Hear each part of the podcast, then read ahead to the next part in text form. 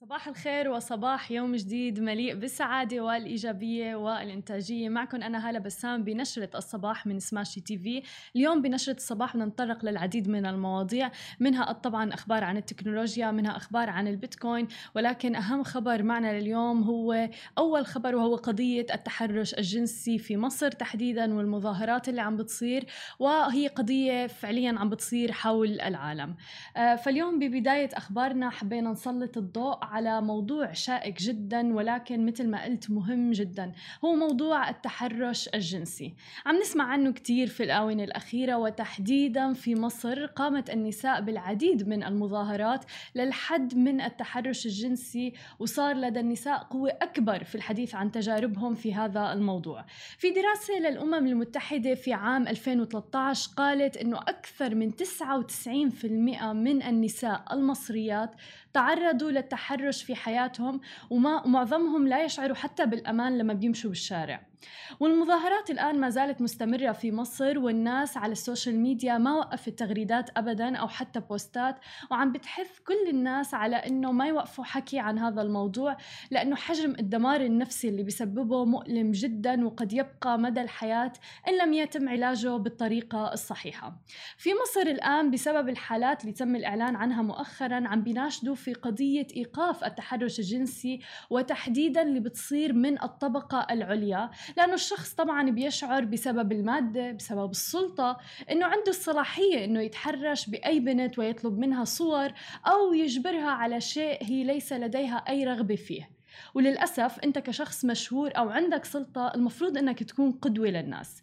ومن أكثر قصص التحرش الجنسي التي يعني شهرة في الآونة الأخيرة طبعا سمعناها هي قصة الشاب أحمد زكي اللي كان عمره 22 سنة قام بالتحرش بأكثر من 100 فتاة ووصل لأكثر من 400 شكوى عليه في أسبوع واحد فقط. والاعتداء الجنسي أيضا على مراهق بلغ من العمر 15 عام فقط. طبعا ألقت قوات الأمن المصري القبض عليه اسمه أحمد بسام زكي اللي هو متهم بالتحرش بالفتيات ويجرى الآن عرضه على جهات التحقيق وذلك في ضوء ما تم تناوله على مواقع التواصل الاجتماعي لأنه أصبح الموضوع الآن قضية رأي عام. وحملة الاتهامات في الاغتصاب بدأتها فتاة مصرية بإنشاء حساب على إنستغرام باسم شرطة التعدي أو أسولت بوليس واللي صارت تنشر فيها تهم وأدلة أيضا من الفتيات ضد الشاب. طبعا معظم الناس كانت ردودهم الدعم لهذه الحملة وحتى المشاهير أيضا دعموا هذه الحملة. ولكن لسه في ناس كان رأيها أنه على الفتيات التستر حتى ما يصير في تحرش جنسي. أنتم شاركونا آرائكم حول هذا الموضوع ولكن المتحرش لا شك هو شخص مريض وموضوع التحرش بيصير بكل دولة بدول العالم. شفنا العديد من قضايا التحرش لأطفال مثل مؤخرا قضية الطفل السوري اللي صارت. ولكن حان الوقت بتوقع أنه نستخدم السوشيال ميديا بطريقة صحيحة وسائل الإعلام أيضا للحد من هذا الموضوع. لأنه المتحرش كان عم بيهدد بالفضيحة والبنات كانوا عم بيخافوا. التحرش الآن لازم يتوقف ويحاسب عليه وين ما كان ولمين ما كان سواء كان للبنات والشباب وهي فعلا قضية تستحق أنه كلنا نناشد فيها. والآن إذا بدنا ننتقل إلى عالم التكنولوجيا ففي جلسة كانت منتظرة اللي هي جلسة الاستماع لقادة عمالقة التكنولوجيا الأربعة اللي هي فيسبوك، أمازون، أبل وأيضا جوجل عم تنتظر بفارغ الصبر الدوائر السياسية والمالية تحديدا في الولايات المتحدة الأمريكية تم تأجيلها الآن ليوم الأربعاء. سببها ممارسات محتملة مخالفة لقواعد المنافسة. وكان رؤساء الشركات العملاقة الأربعة وافقوا على حضور الجلسة والرد أيضا أيضا على أسئلة اللجنة القضائية في مجلس النواب. والشخصيات الأربعة هي سوندار آه، بيتشاي الرئيس التنفيذي لشركة جوجل تيم كوك أيضا لأبل ومارك زوكربيرج من فيسبوك وجيف بيزوس من أمازون.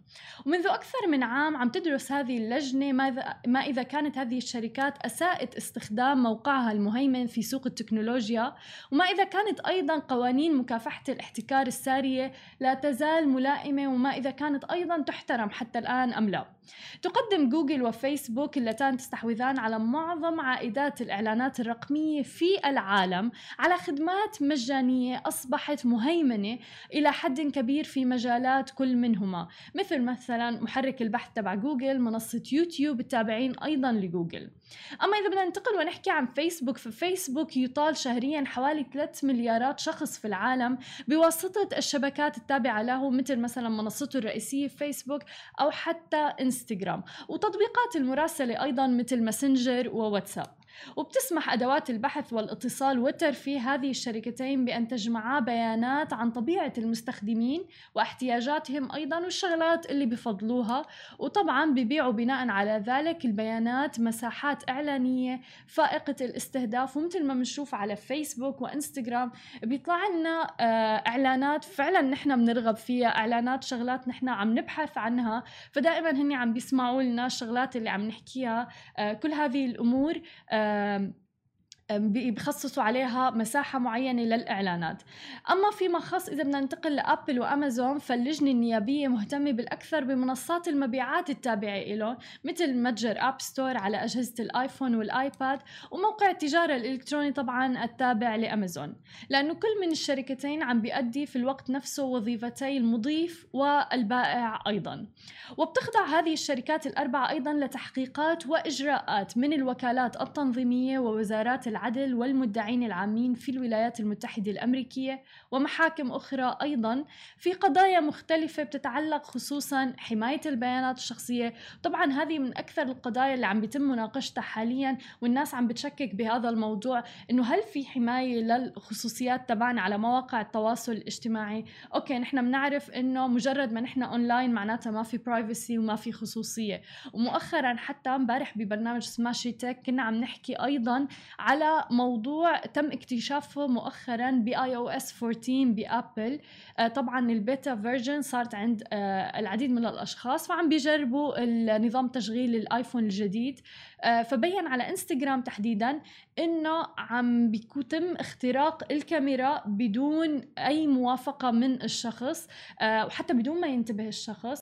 مجرد ما أنتم تكبسوا على تقريبا اللي هو بسموها لوحة التحكم اللي موجودة على الموبايل بيطلع لكم إنه انستغرام شغال والكاميرا تبعه شغالة. طبعا انستغرام طلعت وقالت إنه نحن فورا رح نعالج هذا الموضوع وهذا خطأ فني.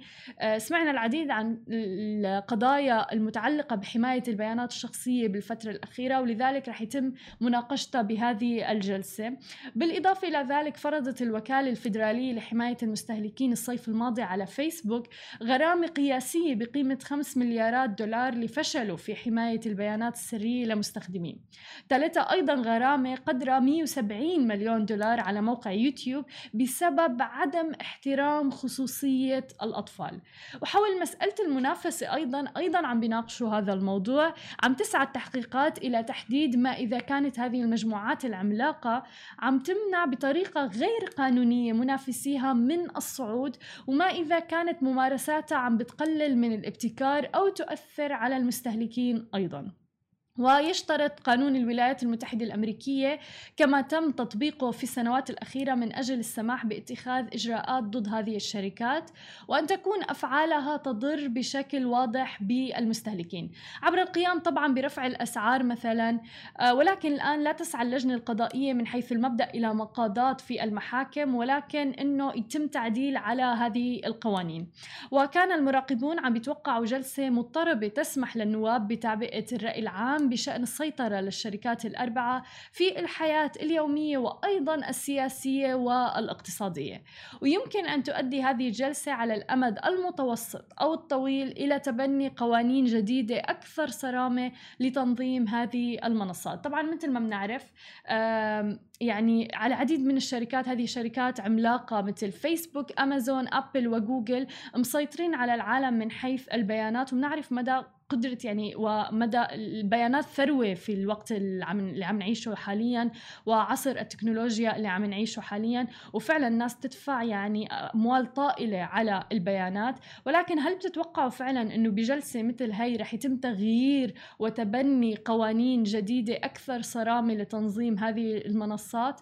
آه ولا فعلا قوة آه وعندهم سلطة هذه المنصات التكنولوجية أكبر بكثير من أي شيء وتحديدا في الوقت الحالي؟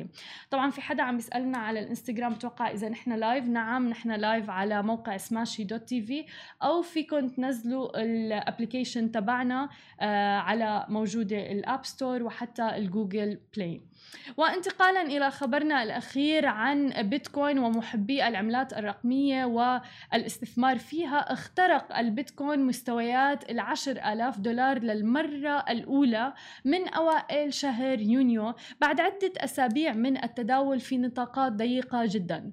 وبالإضافة إلى معاناتها بسبب التداعيات الاقتصادية من تفشي فيروس كورونا والتي عصفت بالأسعار مرت العملة المشفرة بثالث عملية انقسام في 11 مايو.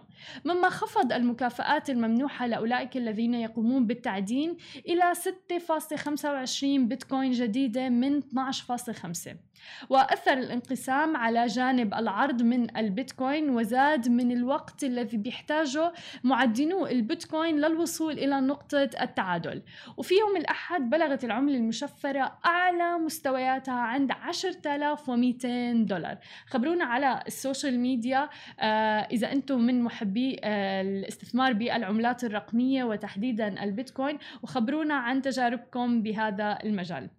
هذه كانت كل أخبارنا الصباحية لليوم. ما تنسوا تتابعونا على كل مواقع التواصل الاجتماعي الخاصة بسماشي TV. تسمعوا البودكاست تبعنا وتنزلوا ال application نهاركم سعيد.